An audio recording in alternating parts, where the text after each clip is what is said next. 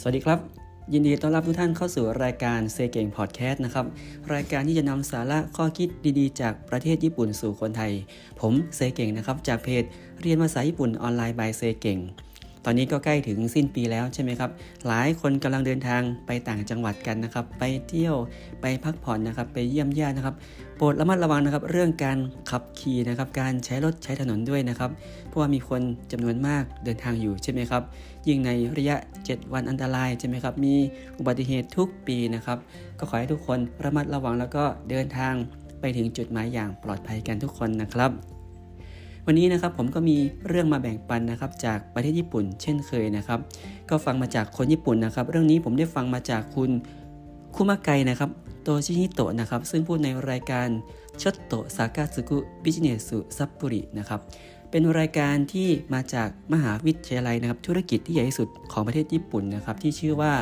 Graduate School of Management นะครับ Globis University นะครับหรือที่เรารู้จักกันว่ามหาลัยนะ Globis ใช่ไหมครับ Globis University นะครับเป็นมหาลัยที่มักจะให้คำแนะนำนะครับในด้านการทำธุรกิจสำหรับนักธุรกิจยุคใหม่นะครับในการหาโอกาสอย่างต่อเนื่องในการทำธุรกิจให้สำเร็จในช่วงเหตุการณ์ณปัจจุบันใช่ไหมครับ ซึ่งคาดเดาได้ยากนะครับ ซึ่งผู้ดำเนินรายการนะครับก็คือ คุมาไกซังนะครับ สิ่งที่ผมสนใจมากคือคุมาไกซังนะครับ ท่านเป็นผู้ว่าราชการจังหวัดนะครับ ชิบะอีกด้วยนะปัจจุบันนี้นะครับ เป็นผู้ว่าราชการจังหวัดนะครับ ชิบะนะครับ แต่ก็ยังมาพูดคุยกับเหมือนกับให้ข้อคิดให้คำแนะนำใช่ไหมครับ งานส่วนตัวท่านก็มีนะ แต่ท่านก็สามารถจัดรายการนะครับวิทยุแบบนี้ได้ก็น่าประทับใจอย่างยิ่งนะครับ วันนี้เราจะมาดูคำแนะนำนะครับของคุมะไกซังนะครับเรื่องนี้นะครับ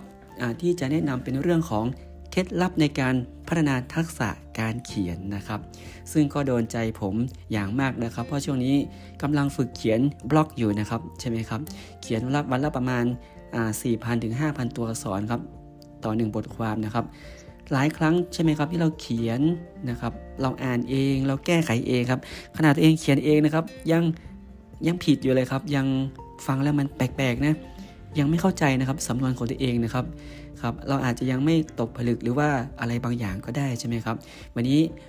คุมาไกสังก็มีเคล็ดลับดีๆมาฝากนะครับ เพื่อนๆลองติดตามรับฟังกันดูนะครับ เทคนิคของคุมาไกซังนะครับที่บอกว่าเคล็ดลับในการพัฒนาทักษะการเขียนนะครับคุมาไกสังก็พูดว่านะครับ เวลาที่เราทำงานใช่ไหมครับ ในกิจกรรมนะครับในเนื้อหาของงานเนี่ยเราต้องมีการติดต่อประสานงานพูดคุยใช่ไหมครับ ทั้งต้องพูดนะครับ ต้องฟังผู้อื่น และต้องเขียนนะครับ ต้องอ่านต้องคิดใช่ไหมครับและถึงเวลาเราต้องเขียนทีไรเนี่ยเพื่อนๆนะครับใช้เวลาเขียนนานไหมครับเทคไทม์ใช่ไหมครับ เช่นต้องเขียนอีเมล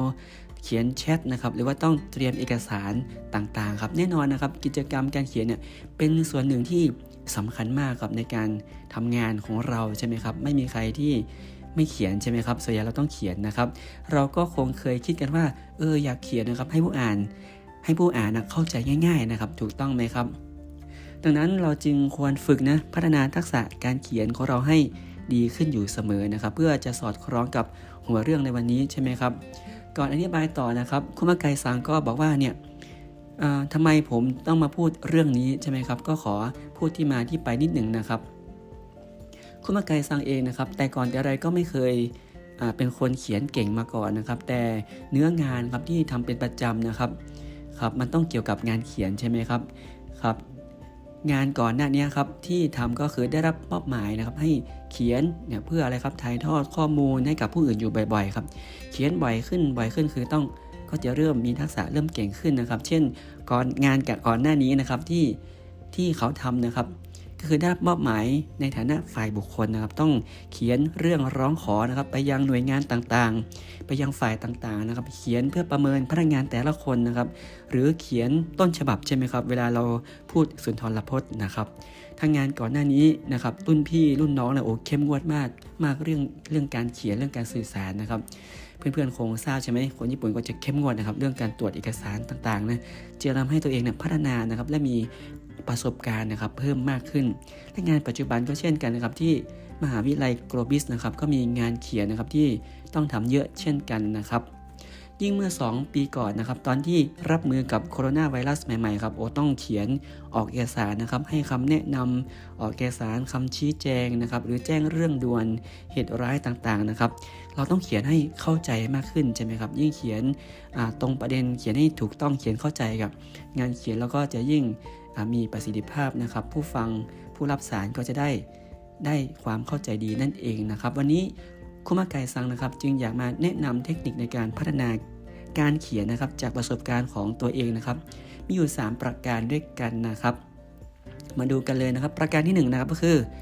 ต้องใช้คำศัพท์ให้ถูกต้องนะครับ ต้องใช้คำศัพท์ให้ถูกต้องจริงๆแล้ว เรื่องนี้เป็นเรื่องธรรมดาใช่ไหมครับเวลาเราเขียนเราต้องใช้คำให้ถูกต้องนะครับครับมันเป็นเรื่องสำคัญจริง ๆนะครับ ถ้าเราอ่านออกเขียนได้แค่ระดับประถมเนี่ยแน่นอนในภาคธุรกิจนะครับ มันก็ยังไม่เพียงพอใช่ไหมครับ สิ่งที่แนะนำก็คือนะครับให้ลองหาหนังสือเกี่ยวกับธุรกิจนะครับมาอ่านทบทวนดูสัก2อสเล่มครับ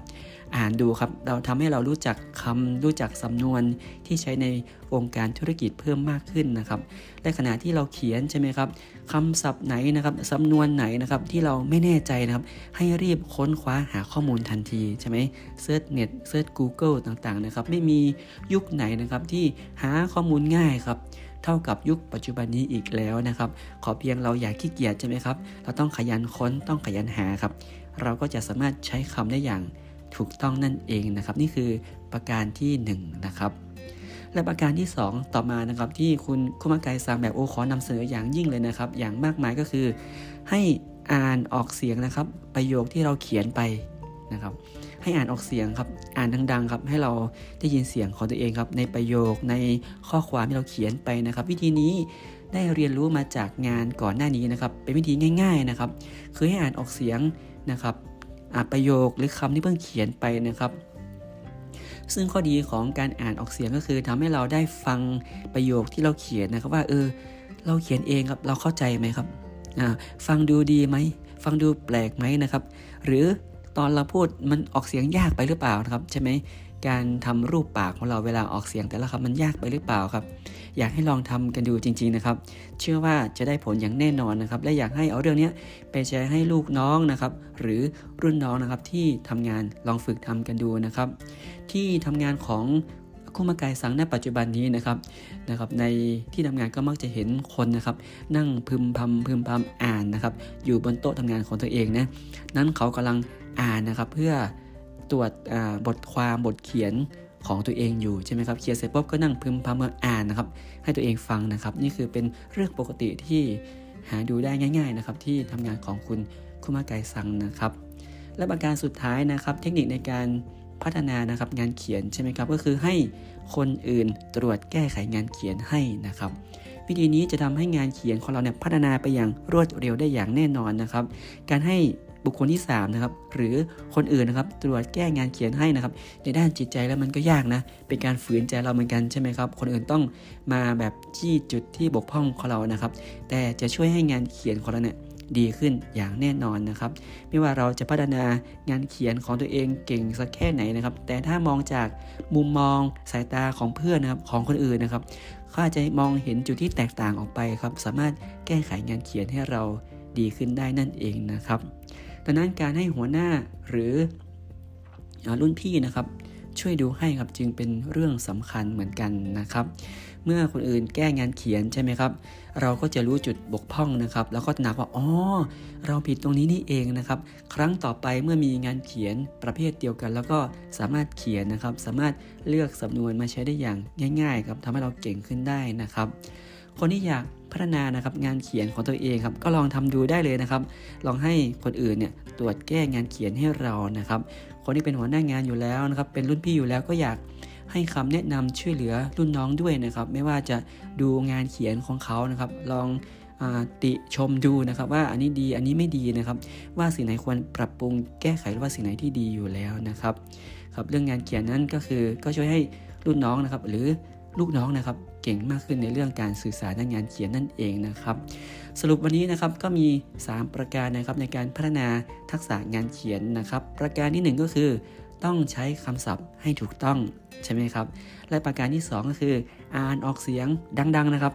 ประโยคที่เราเขียนนะครับ ให้เราได้ยินเสียงของตัวเองด้วยนะครับ และประการที่ 3 คือให้คนอื่นตรวจแก้งานเขียนให้กับเรา เมื่อทำสามสิ่งนี้แล้วนะครับ เราก็จะสามารถพัฒนางานเขียนได้อย่างดีอย่างดีขึ้นดีขึ้นแน่นอนนะครับ ทั้ง 3 ประการนี้ครับ ส่วนตัวของคุมาไกซังนะครับ ก็ขอแนะนำข้อ2นะให้เราลองไปฝึกกันดูครับ ก็คืออ่านออกเสียงนะครับ ประโยคที่เราเขียนไปนะครับ จะทำให้สามารถแก้ไขงานเขียนเองได้ระดับเบื้องต้นไปก่อนนะครับ ในการทำงานนะครับ เราสามารถให้คนอื่นเข้าใจง่ายๆได้ครับ ผ่านการพัฒนาการเขียนของเราใช่ไหมครับ ยิ่งยุคนี้สมัยนี้ครับเป็นยุคของโลกออนไลน์ที่เชื่อมข้อมูลข่าวสารกันเราต้องเขียนบ่อยใช่ไหมเขียนบล็อกนะครับเขียนเมลตอบแชทต่างๆนะครับงานเขียนเขียนจึงเป็นเรื่องที่สำคัญนะครับ อาจไม่ต้องตั้งเป้าก็ได้ว่าต้องเก่งแค่ไหนเนาะแต่ให้เราฝึกทุกวันทุกวันทุกวันจนเป็นนิสัยนะครับเราจะสามารถสื่อสารงานเขียนของเราให้ผู้อื่นเข้าใจได้ง่าย ๆ ยิ่งขึ้นนะครับ นี่ก็เป็นเรื่องนะครับ เคล็ดลับในการพัฒนาทักษะการเขียนนะครับ เจอกัน EP ต่อไปนะครับ จะมาตาเน